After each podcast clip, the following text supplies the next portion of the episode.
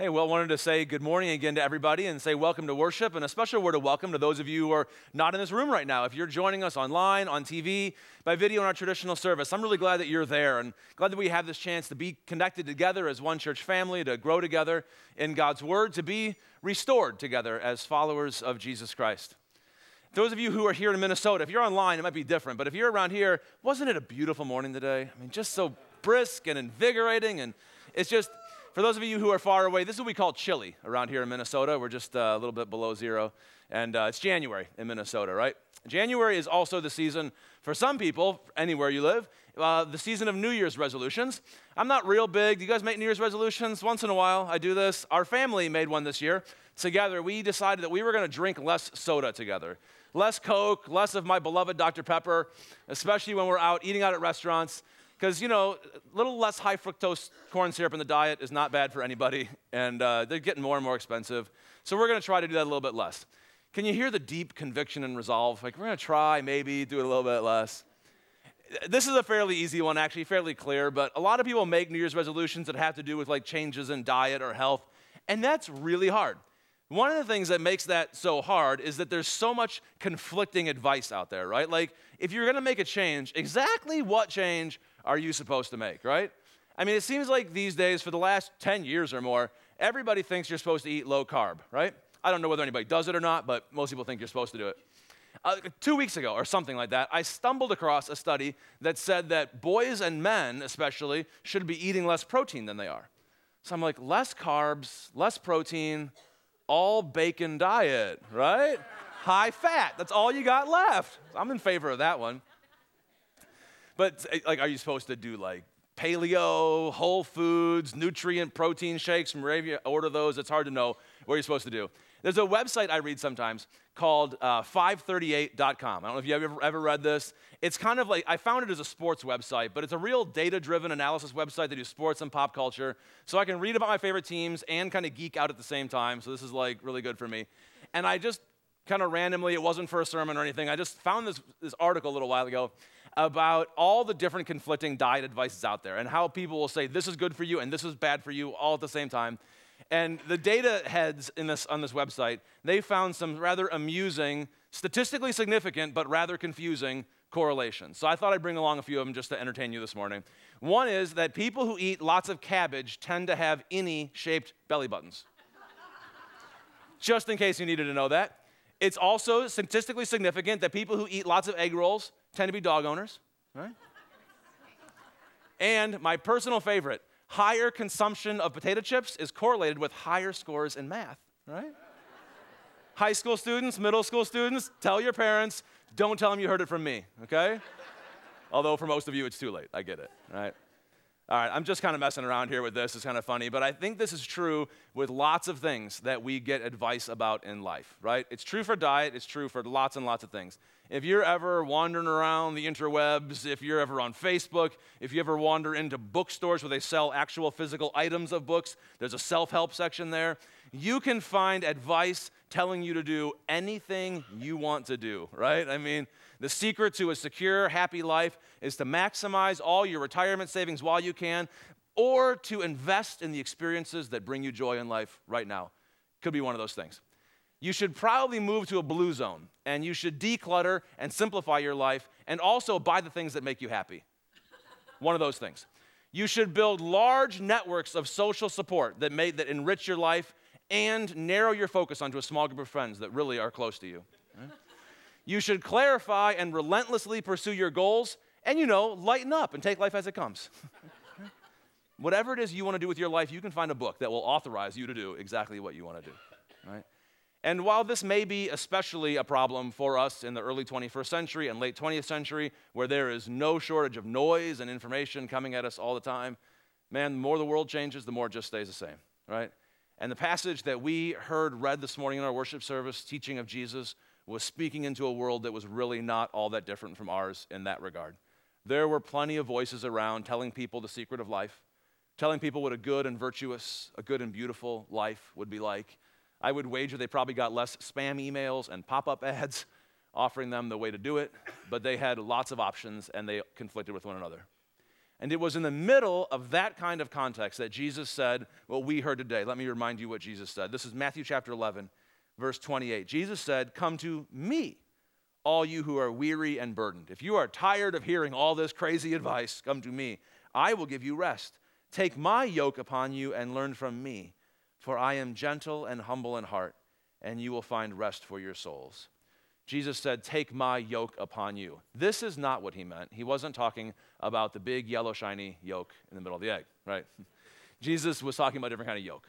A yoke is a thing that you put on a horse or an ox, and you kind of harness it up, and it harnesses the energy with which that animal is pulling and tries to make it productive. And in Jesus' day, especially among other Jewish teachers, the rabbis, the word yoke was a common symbol, a metaphor for their teaching. Take my yoke, like pull in this direction, harness your energy in this productive way. Jesus says, take my yoke upon you. Receive my teaching. This will make your life better. You, you will find rest for your souls, You'll, restoration for your souls. Why should you believe that? Right, well, what makes Jesus' teaching different? If what I just was saying is there's a thousand voices offering you two thousand different solutions, why in the midst of all that noise is Jesus' yoke really any different? What differentiates it? Well, there probably are a couple ways to think about the answer to that question. One of them that I'm actually not going to say a lot about this morning is the content of Jesus' teaching is different. Jesus introduced to the world some pretty radical ideas that many of us now take for granted. Love your enemies and pray for those who persecute you. Can you imagine if we did that? Can you imagine if the world around the globe embraced that, how different the world would be? The content of Jesus' teaching is important and different. Jesus taught people a really different picture of God. He came and embodied for people and taught them that God is relentlessly interested, relentlessly committed to pursuing and receiving and restoring sinful people. To meet broken, hurting people wherever they're lost, wherever we've wandered. He comes to find us and welcomes us home with open arms. That's not what everybody thinks about God. The content of Jesus' teaching differentiates it. But there's something else I want to talk to you about today. We're actually going to get to the content stuff in the coming weeks, but before we get to learning about God and the way of Jesus, we have one more piece of foundation to lay, and, that, and that's today.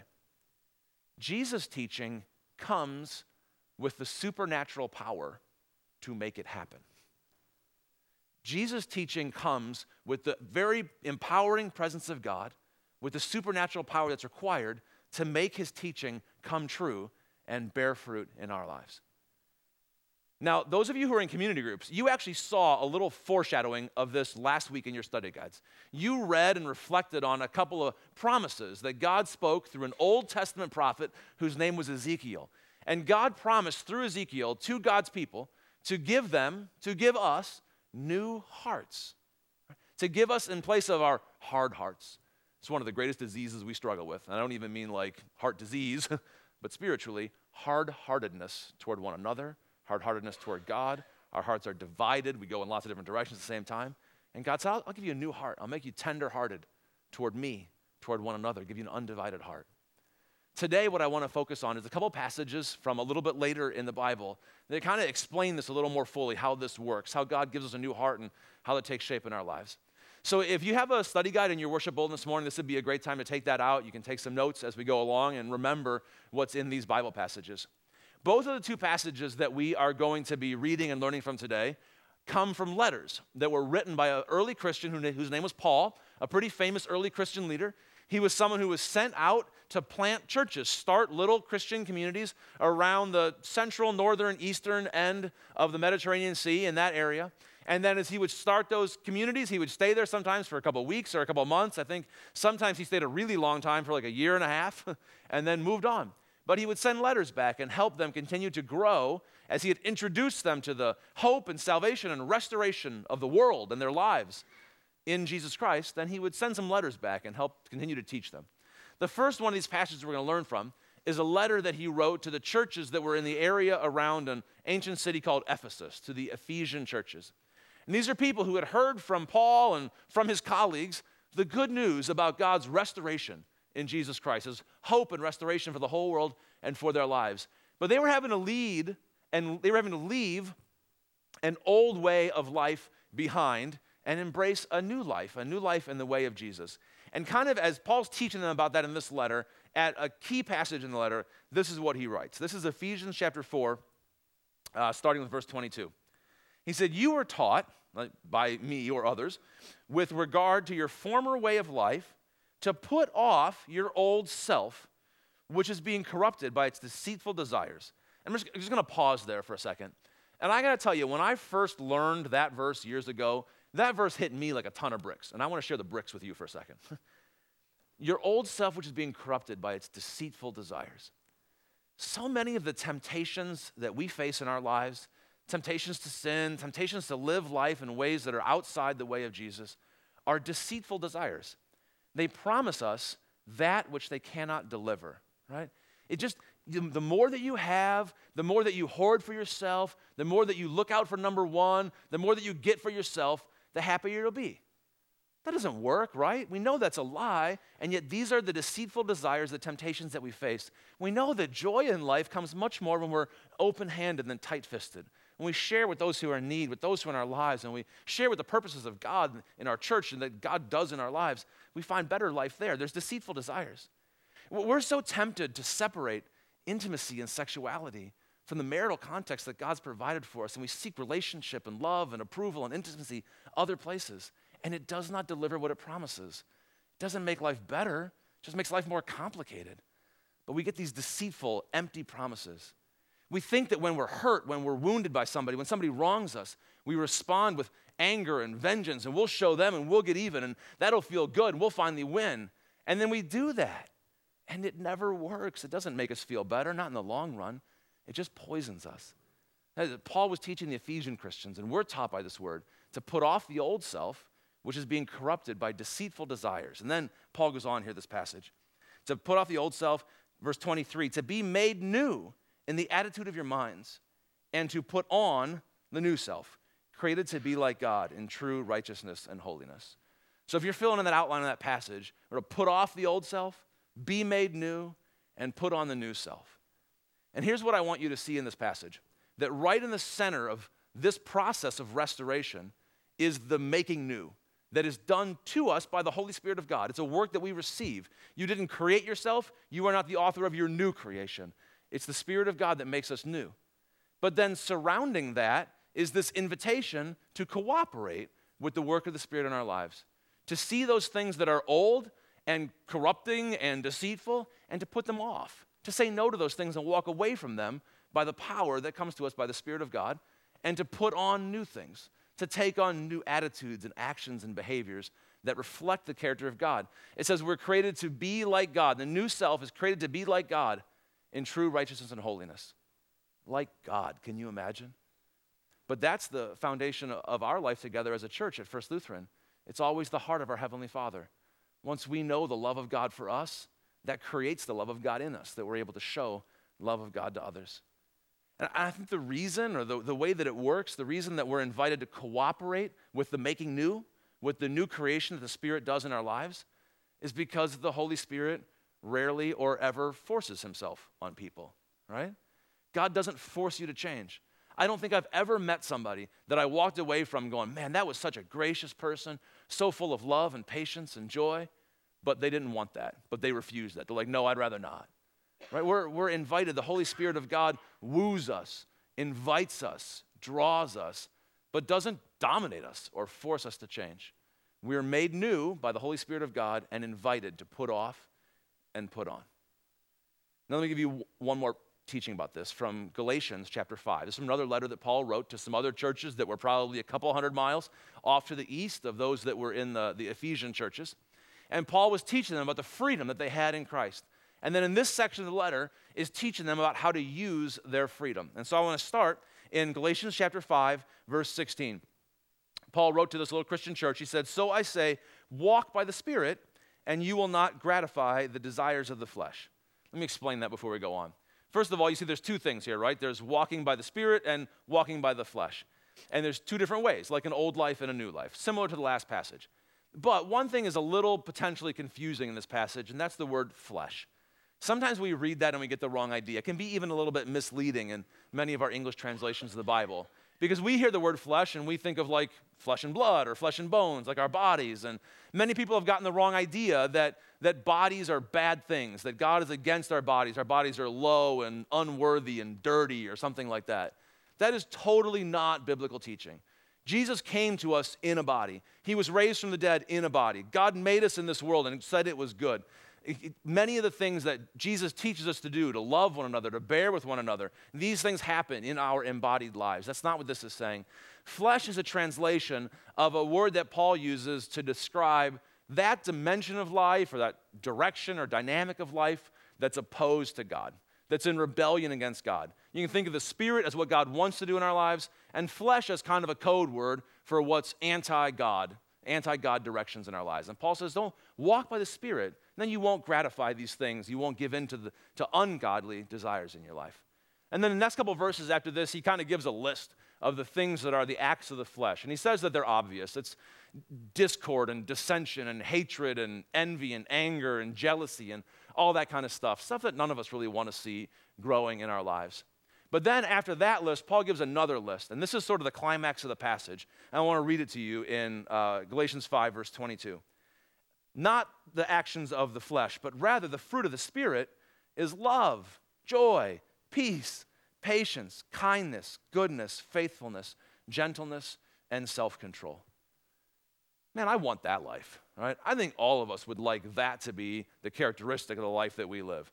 And I, I'd go so far as to say, if you look at that list and you don't think that's the life that I want, there are probably people in your life who want that life for you, right? This is the kind of community you want to live in. And I often will use this list in my mind as kind of a, a shorthand, imperfect, oversimplified, sure, but kind of a little shorthand for the character of Christ.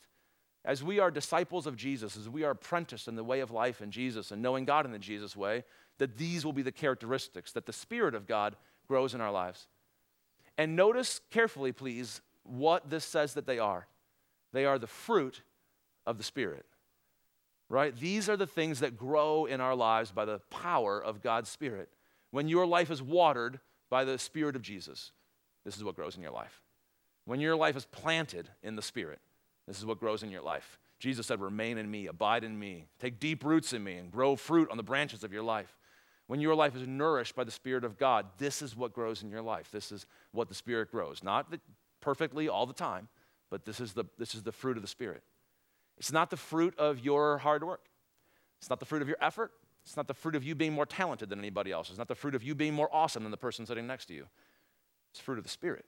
It's what the Holy Spirit grows in our lives together. And then the kind of last verse of the section, it's a couple verses after that, Paul writes in Galatians five twenty-five, since we live by the Spirit, let us keep in step with the Spirit.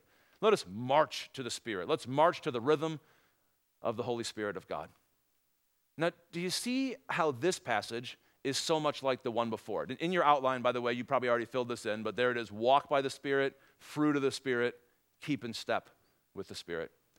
And when you see the outline there, you'll see that it's really the same dynamic as the passage from Ephesians four. They're both about the restoration of our lives, about learning to live and receive by the yoke of Jesus, learning to take his yoke on us and find rest for our souls and be restored. The center of both of those passages is the restoring, healing, new creating work of God's own Spirit in our lives. And before it and after it, we're invited to cooperate with the work of the Spirit. In Ephesians four, it was put off and put on. Here it's walk by the Spirit and keep in step with the Spirit. You're invited to receive this restored life and cooperate with the work of God in your life. Now, let me finish this little section by sharing with you the image that I also gave you last week, but I know some of you may have been out of town or you were sick. It's cold and flu season, so let me review this with you. All right, the central agent of restoration in our lives is the Holy Spirit of God, right? This is the supernatural power that Jesus' teaching comes with that restores our lives. And all throughout this series, this restored journey together, we're going to be directing our attention to three different ways that the Spirit works in our life. The first one is the teaching of Jesus. We're going to be learning from the Scriptures because sometimes along the way in our lives, in fact, all the time, we pick up these kind of messed up ideas about God, about life, about relationships, and these things sort of seep into our understanding. And what we need to do is have our minds, our ideas, our thought life restored by the Holy Spirit. And so when we gather together for worship on Sundays, in our community groups, in your own individual lives, we're going to be learning from the Bible and learning from the teaching of Jesus, what God is like and what the shape of life is meant to be like and how we live together in community and relationships with others, which is the second corner on this triangle, the second way that we're focusing on that God's Spirit restores our lives, and that is through Christian community, through friends, maybe family members, people that you know here in your church family, people in your community group. God works through other people to restore and shape and help us grow. I know a lot of you are in community groups. This is your experience. I've actually, this week, it was really encouraging. I heard from a lot of you how great your first week of restored groups were. So thanks for that encouragement. I'm glad to hear that was happening for you. I know some people signed up for community groups last week. Many of you may want to do that today. Maybe this is a challenge for you today to go out to that table in our church lobby out there and maybe go along with a couple friends and say, we're going to start a group. Can you help us? They would love to help you out there, our staff and other leaders in that ministry. If you're already in some Christian relationships, then maybe this is an opportunity for you just to take a next step in those friendships and those groups and enter with a spirit of authenticity and honesty and openness and allow God to work through others in your life. And don't forget that God's working in you, through you, in their lives, right? The Holy Spirit uses Christian community. And finally, soul training exercises. This is something that you're going to see on the front of the study guide that you're holding from the front page every week throughout this whole months-long journey.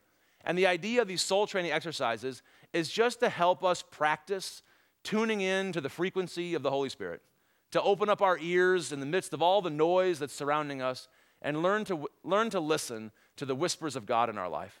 Because that's the kind of life that we want, where we're taking direction from God's Spirit, where we're walking in rhythm, we're keeping in step with the Spirit of God day in and day out. And so on there are exercises, just little moments of quiet in your life that you can do for five or ten or fifteen or however many minutes each day you have. This is an opportunity to pray and be quiet and listen and develop the habit of listening to God all throughout your life. This diagram comes from a book that we've been talking about. You saw it in the announcements today, called The Good and Beautiful God. And we're going to be using that book and even some others as we go through. That's a book that will enrich our series, our teaching series on Sunday mornings and community groups. And if you want to use that or pick up a copy, there are some outside at our desk.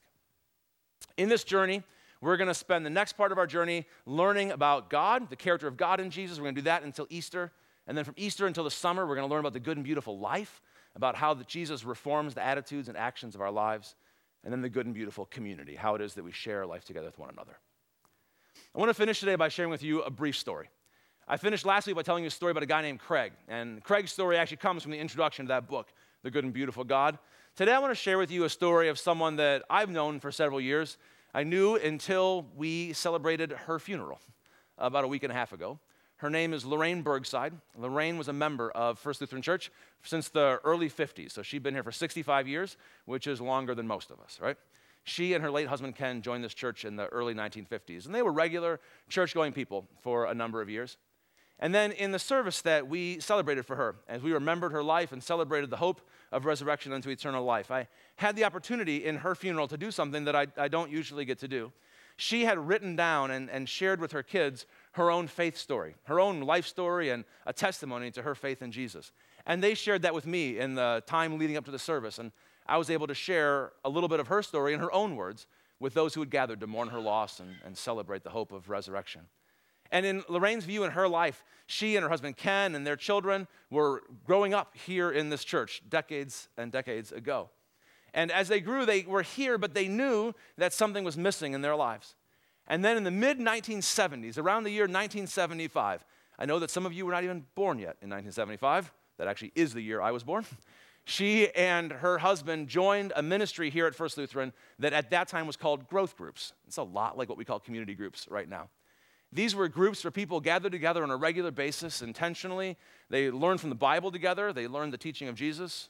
Just tell me if you've heard this before. They shared their lives with one another. They prayed together. They practiced Christian community. And there was a pattern of reading the Bible together and praying on their own, too, in these soul training exercises.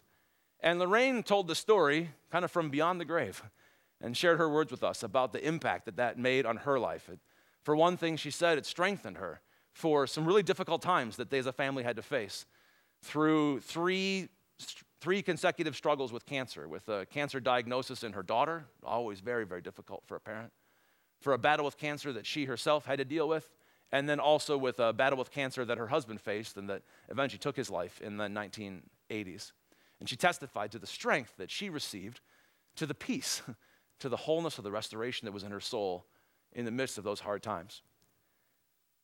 And as we sat down to talk ahead of her service, I talked with her daughter, Cheryl, and her son, Sherwood, ahead of the service and to share some stories. And her daughter, Cheryl, said it really well. She told me about her mom's life, and she said, you know, I think I just, probably the best thing I can say about her is that she was a Christian. And she wasn't a Sunday Christian, she said to me. She was a Sunday, Monday, Tuesday, Wednesday, Thursday, Friday, Saturday Christian. And I'm sitting here in my office listening to this thinking, man, I want my kids to say this about me someday. And she said she wasn't a Christian when people were looking. She was a Christian when nobody was watching. And then Cheryl got up actually in the service. Not every child is in the emotional place to do that at their own parents' funeral, but Cheryl was able to share some stories in our service. And she finished by saying, you know, my mom wasn't a hero. She didn't change the world. She lived a life of quiet faithfulness to Jesus. I don't want to disagree with Cheryl's words there, but, but I will tell you that while she may not seem like our typical definition of hero or world changer, I know that God changed her, and that changed her world. That changed her family life, changed the lives of her children, changed the lives of her extended family, changed the lives of a lot of us actually who are here at First Lutheran. Some of you may know Lorraine, and maybe were touched by her life in the last ten years or more. That's the journey that we're invited to, the journey of restoration that Lorraine was on. Maybe the restoration that God does in your life is not something that people will say is heroic.